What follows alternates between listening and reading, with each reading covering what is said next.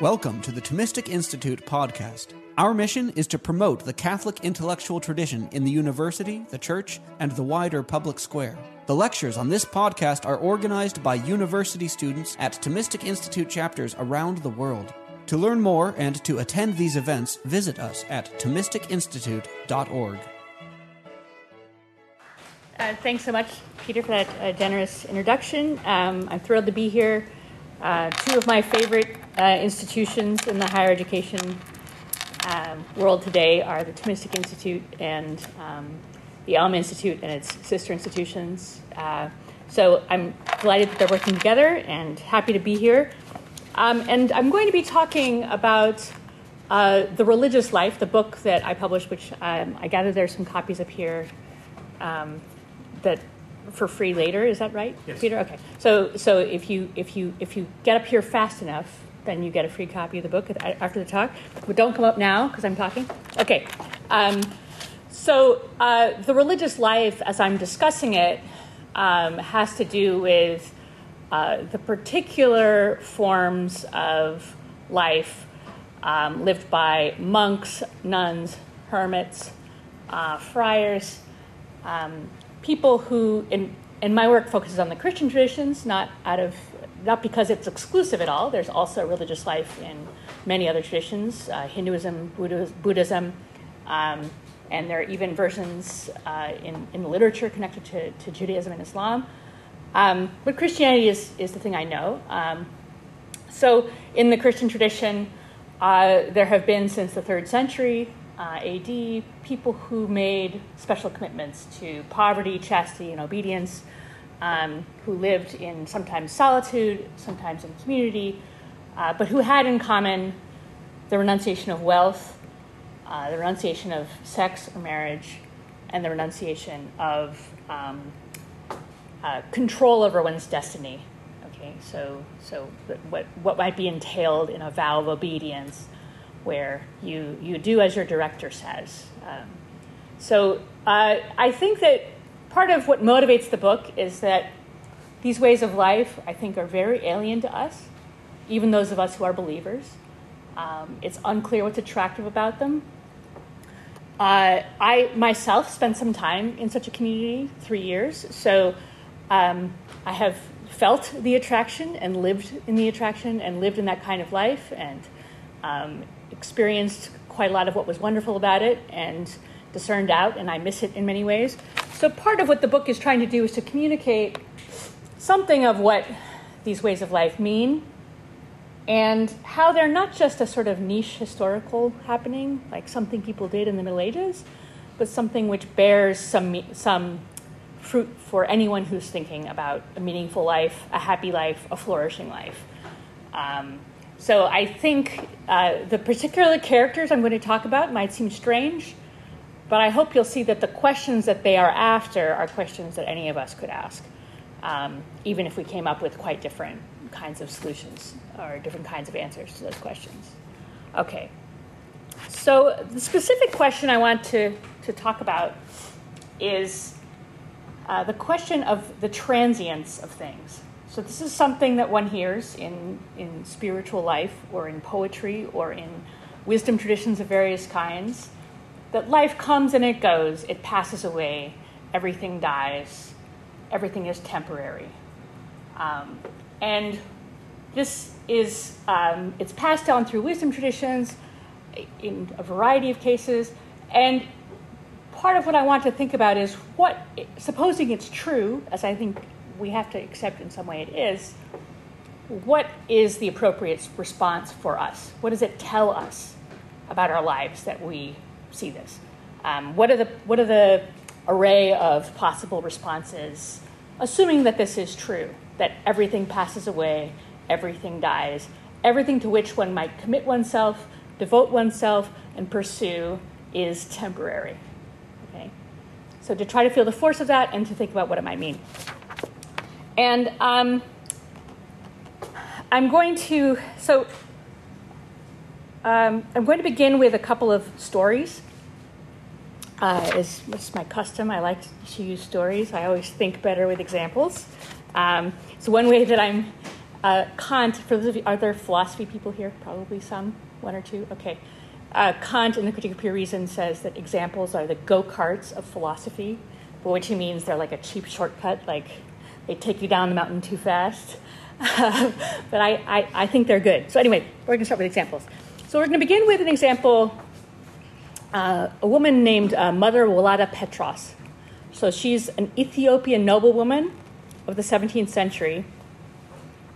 And she had four children in a row who died shortly after childbirth. After that, um, she has a hagiography, a, a biography of her life. She's considered a saint in the Ethiopian Coptic Church. After that, after these deaths of her children, she bore in mind the transience of the world. Her husband still loved her, but she no longer wanted to stay with him.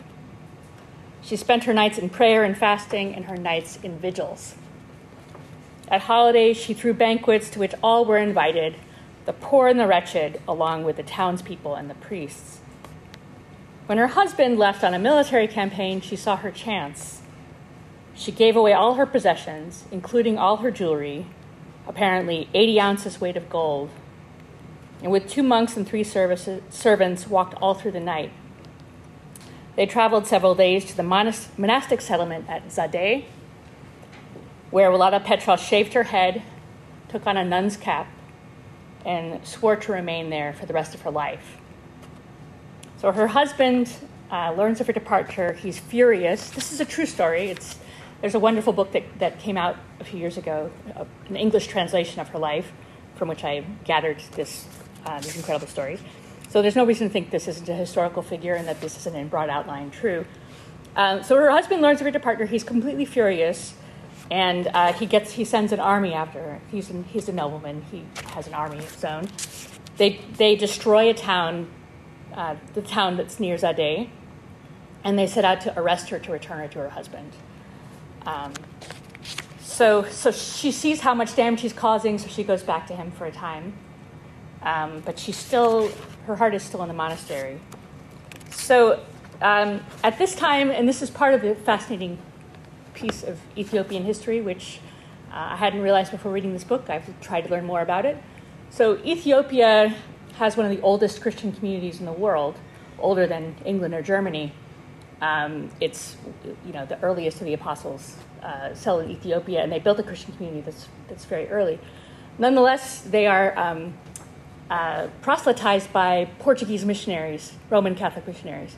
So they're they're they're Eastern Orthodox, and or Coptic Orthodox, and the um, the Jesuit missionaries come from Portugal to try to convert them to the true Christianity. So you have Christians who are missionaries to other Christians, um, which t- to me is about the strangest thing you could imagine. Okay, that's a little historical side thing. So this is at the time when Walatta Petros is living. So these these Roman Catholic missionaries have arrived. Um, the king has been has adopted the new faith, the Roman Catholic faith. Um, and the Coptic Orthodox patriarch who Walatta Petros follows is murdered. Um, so Walatta Petros' husband shows sympathy with these Roman Catholics. She's, Walatta Petros stops eating and drinking.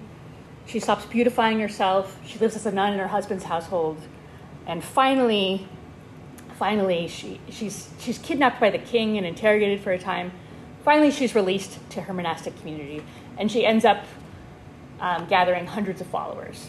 Okay, so this is the a little snapshot of this person's life um, that begins from a call, what we call a call or a vocation to the religious life, and that call was rooted in a perception of the transience of things.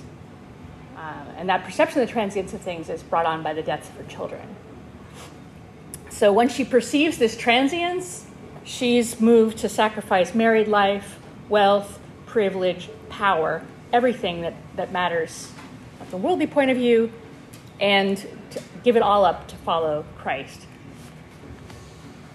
So uh, I found a much later Orthodox nun, a 20th century figure, um, Mother Maria Skobtsova. It's hard to pronounce. Um, see the party's out there, but the real party is in here. Um, Okay, so uh, Mother Maria describes, so she also loses a daughter um, and, and finds a vocation to, to the religious life afterwards. Oh, it's a nice soundtrack. you thought religious life was boring, but this is what it really is like. It's exciting. Um, I don't know. It's going to be distracting, isn't it? Oh no, they're traveling. Okay, it'll just be a minute. Okay. So, so while they're drumming, oh my gosh, there's people in regalia and drums. That's so cool. Okay. Um, so Mother Maria has also lost a child. She's also a nun. She also finds her vocation to be a nun after after after the death of her child. Um, and this is how she writes about it. For some, it is not even a question of grief, but a sudden opening of gates into eternity, while the whole of natural existence has lost its stability and its coherence. Yesterday's laws have been abolished, desires have faded, meaninglessness has displaced meaning, and a different, albeit incomprehensible, meaning has caused wings to sprout at one's back. Into the grave's dark maw are plunged all hopes, plans, habits, calculations, and above all, meaning, the whole meaning of life. In the face of this, everything needs to be re examined or rejected against falsehood or corruption. So, for her, for Mother Maria Skobtsova, grief reveals the truth about the world, it reveals the nature of things. Um, and that nature of things that brings light is just, I think, this thing that Walatta Petros describes the transience of things. The fact that the things that we care about, the things that we treasure, the things that we pursue, all of them pass away at one time or another. So, um, again, th- these women, each of them raised this question, and Mother Maria very directly if this is true, what's the, what's the appropriate response? If the truth about life is transience, what's the appropriate response? So, um, in stories of vocation, so stories of people who leave everything for the religious life, which are, um, they sort of run all through Christian literature um, in every tradition. In vocation stories, success is as common as grief in inspiring this kind of disruptive con- discontent with ordinary life.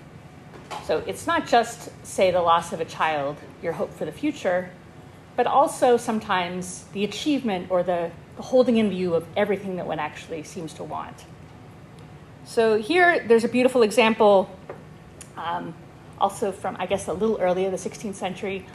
Teresa of Avila's account of her, the foundations of her monasteries. Teresa of Avila, the great nun and mystic, um, and author of numerous mystical treatises. Um, she also wrote an account of the foundation of her monasteries and she tells a story about another noblewoman with a religious vocation. Uh, so this woman, her name is Doña Casilda. She's beautiful. She's the heir to a large fortune. Um, her two older siblings have gone into religious life. They've become monks or nuns. So the rest of her family is quite anxious that she not do the same thing. So they, they betroth her to a man when she's 10 or 11 years old, very young even in those days. Um, but something interesting happens, which is that she falls passionately and deeply in love with her fiance. So Teresa writes the following about Doña Casilda's life. She had been spending a very happy day with her betrothed, whom she loved with an intensity rare for a child of her age, when suddenly she became very sad, for she realized that the day was over and that all other days would come to an end in the same way. So there's a long story of similar drama to Walatta Petros of how this young woman ends up in a convent. In this case, she's warring with her parents, not with her husband. But um, she, she tries to join three times. The second time, she's being kept more or less as a prisoner of her family. And she runs a gambit where she sends her mother. Her mother goes to buy a. They're at a church. The mother goes off to pay to buy a mass for someone, and the the nanny is distracted by something. It goes to confession, I think. So then Dona Clotilda just puts her shoes up and runs for the convent, um, and runs and runs and runs and gets there before anyone else does, and gets the habit and just manages to become a nun. So these are these are women who um, have an incredibly intense desire to live this monastic life, a life where um, none of their advantages are put to use. So they leave wealth, um, uh, family, power, position, in this woman's case, love, uh, for this way of life. Um, so, and these stories, they're, they're, they're highly dramatic. They're, I'm giving you only two, there are many, many more. And the attachment to um, a vocation, to a call to the religious life, is strong enough to break every human bond. So the bond between you and your fiance, the bond between you and your husband, in the case of Vlada Petros, uh, the bond between you and your parents. Um, there's a wonderful story. Thomas Aquinas, who has a special relationship with the Thomistic Institute, um, comes from one of the wealthiest families in Europe.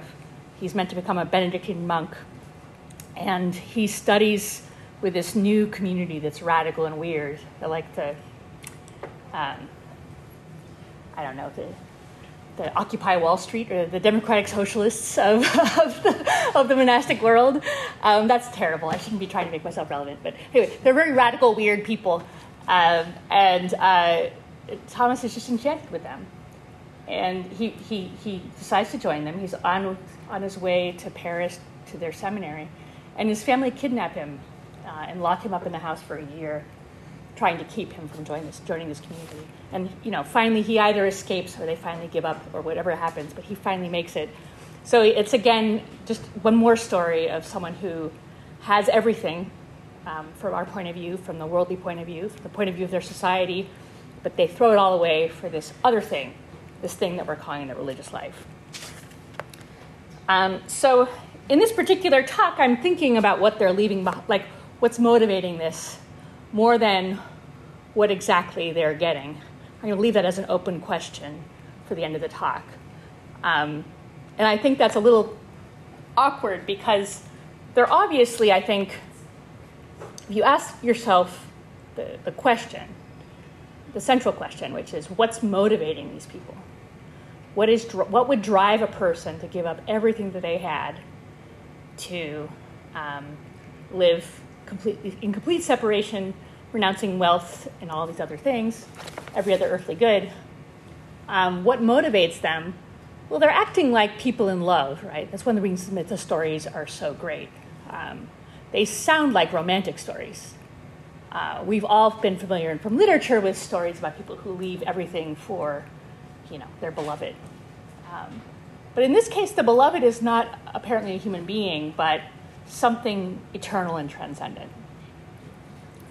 Um, so it's this desire for the eternal and transcendent, which is this passionate love, even for the eternal and transcendent, which strikes me as mysterious, but it's also at the core, I think, of, of these particular stories.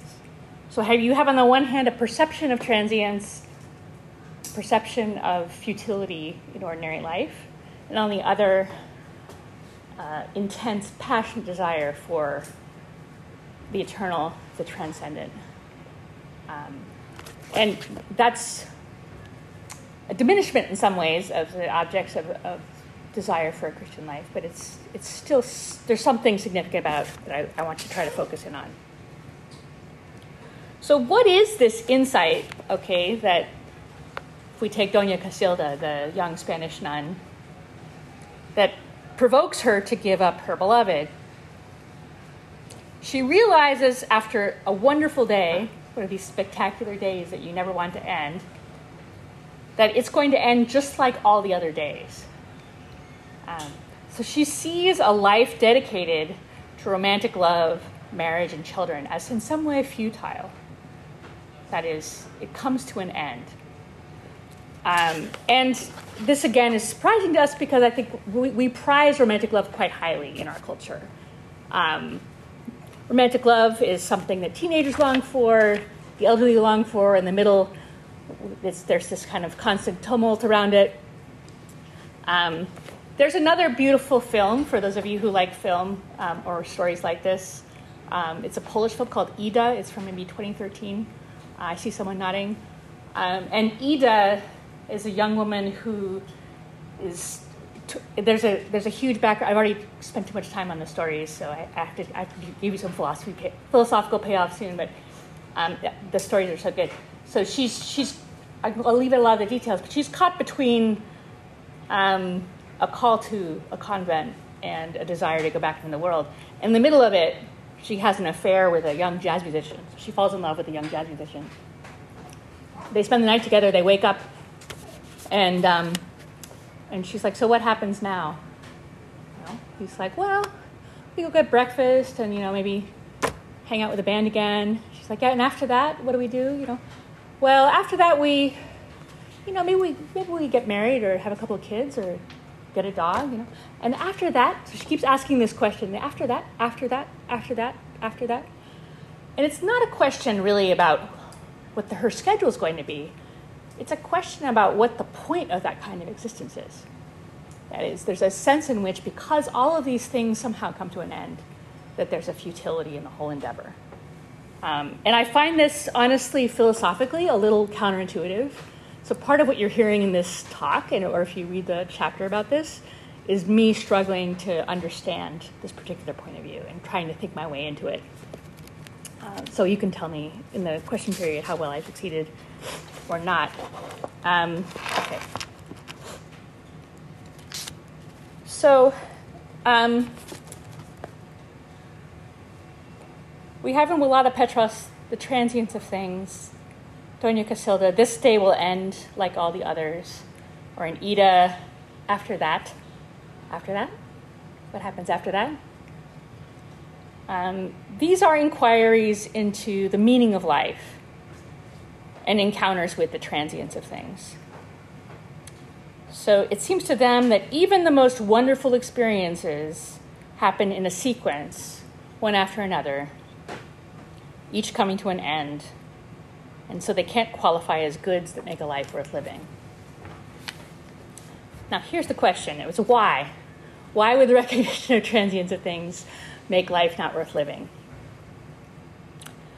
Um, one common response that one hears, right? So it's also mysterious because death is a fact that we're all aware of, and yet um, we continue despite death, despite the destruction of empires, the destruction of whole civilizations, the destruction of lives, uh, all kinds of destruction that we know from history and from our own experience, human activity just continues on. We continue doing it. We're not deterred.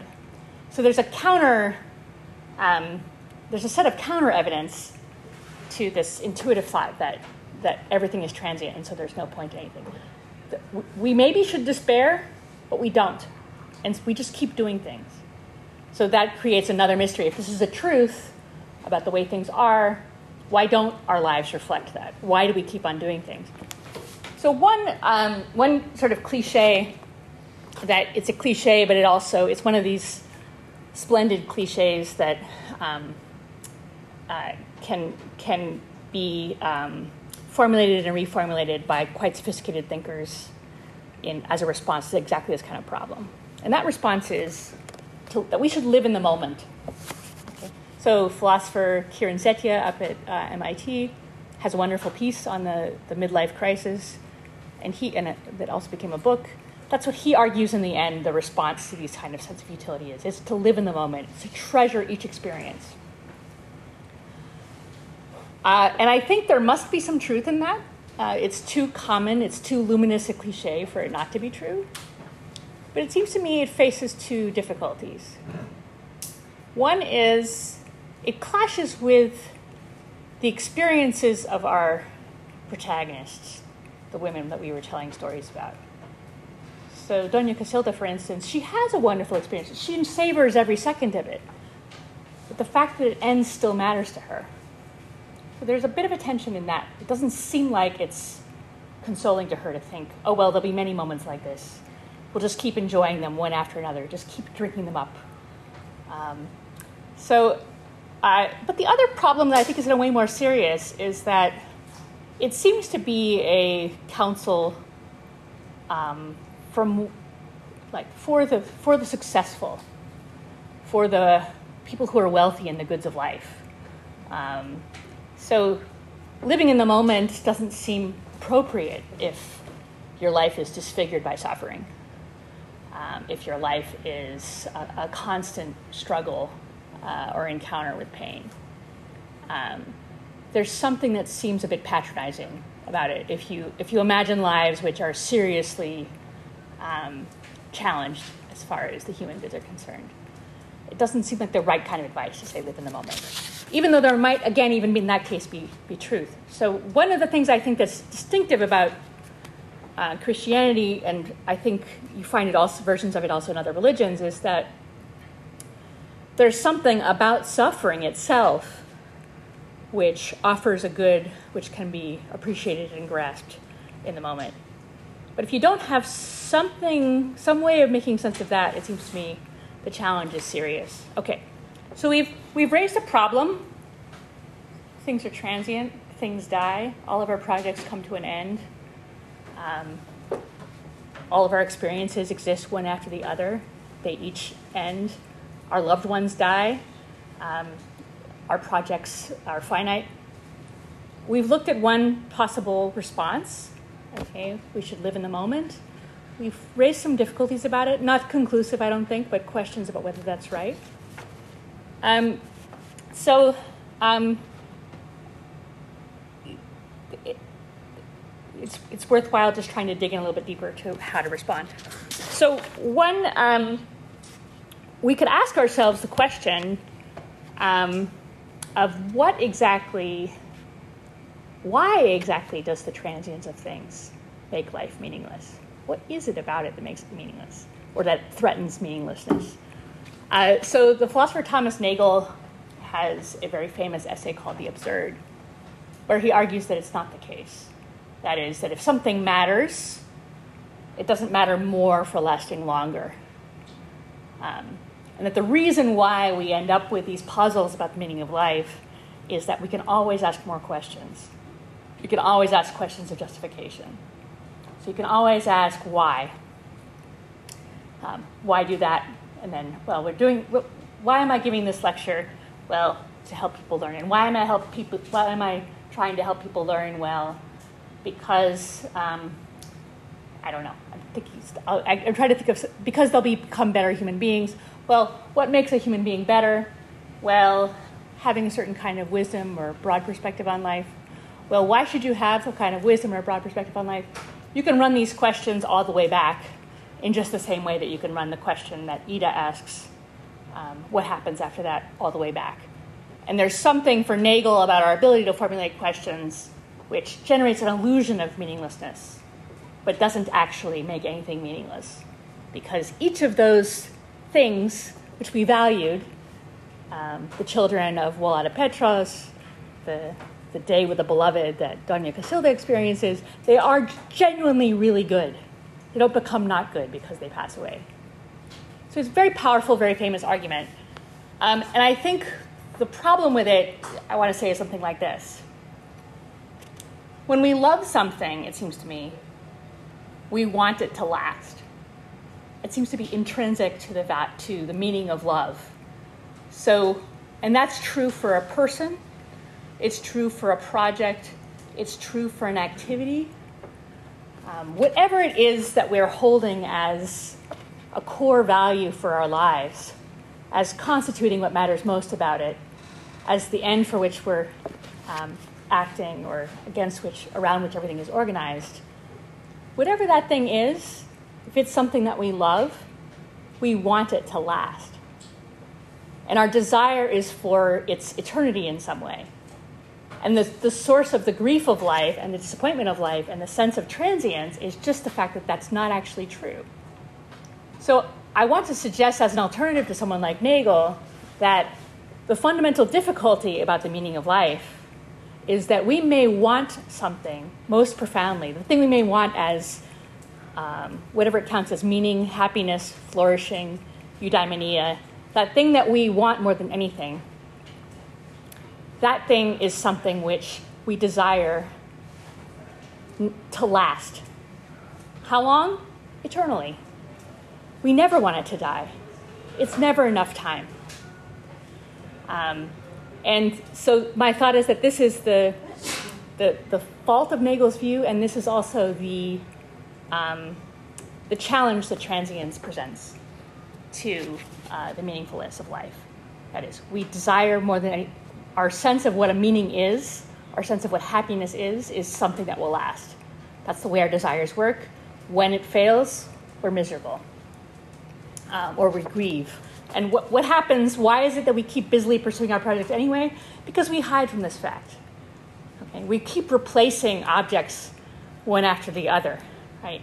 Instead of, um, we, we're not, we're, we're failing to, um, if I, how do I put this?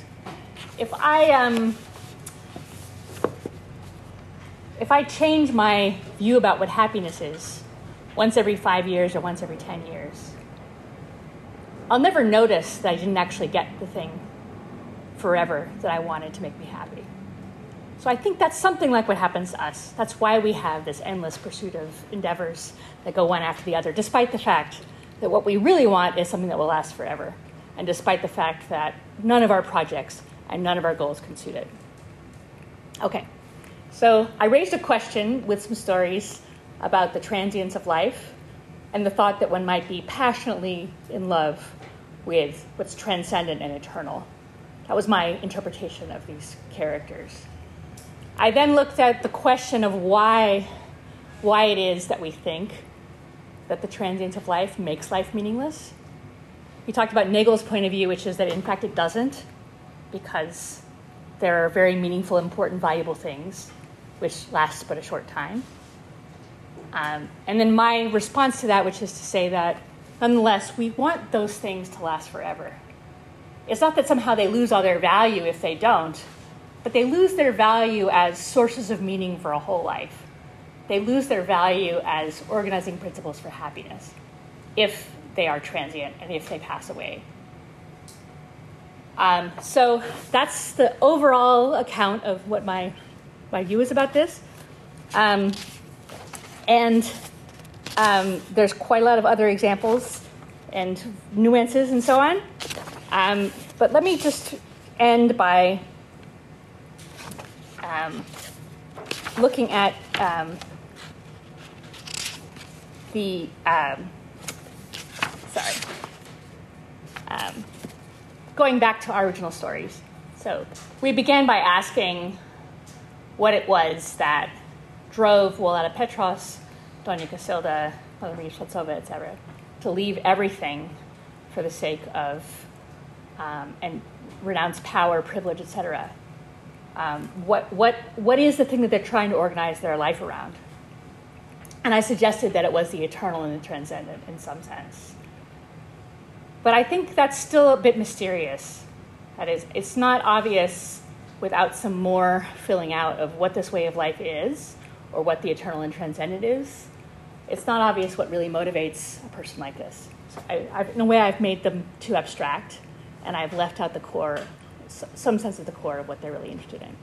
So I don't want to keep talking forever and rambling on. So I think I've presented some arguments in a certain set of sequence. So um, why don't I stop there and take questions from you guys?